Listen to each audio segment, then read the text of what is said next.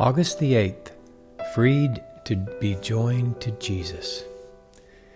Hi, I'm Norm Wakefield. I'm so glad you've joined me for today's Live to Love Scripture Encouragement from Romans chapter 2, verses 2 and 3. In these verses, Paul continued explaining how believers are released from the law and therefore free to live with Jesus.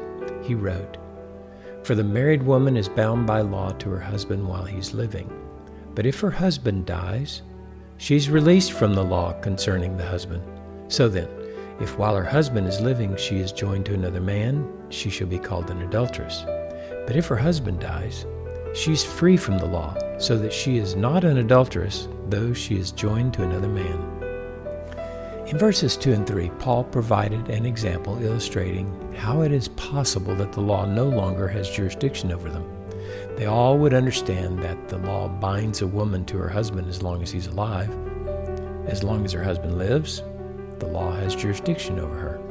However, if her husband dies, the law has no authority over her life in regards to her relationship with her husband or any other single man, for that matter.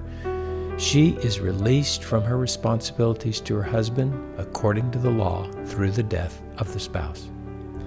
Being released from the responsibilities of the law was an important reality for Paul and should be for all believers.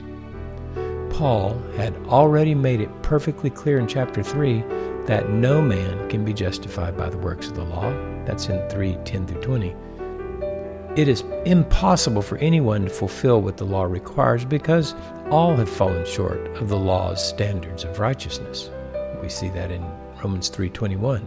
In chapter 6, perhaps you remember Paul reminded the Romans that they were not under the law. In the first verses of chapter 7, Paul explained how it was that they were not under law. There's been the death of one of the two parties who were in a covenant of law. He used the illustration of the husband's death, but he could have used either party in his example. Today, we may rejoice in the great truth that we are no longer under the law, but under grace. Therefore, we have been set free from the covenant that says, if you keep the law, you live.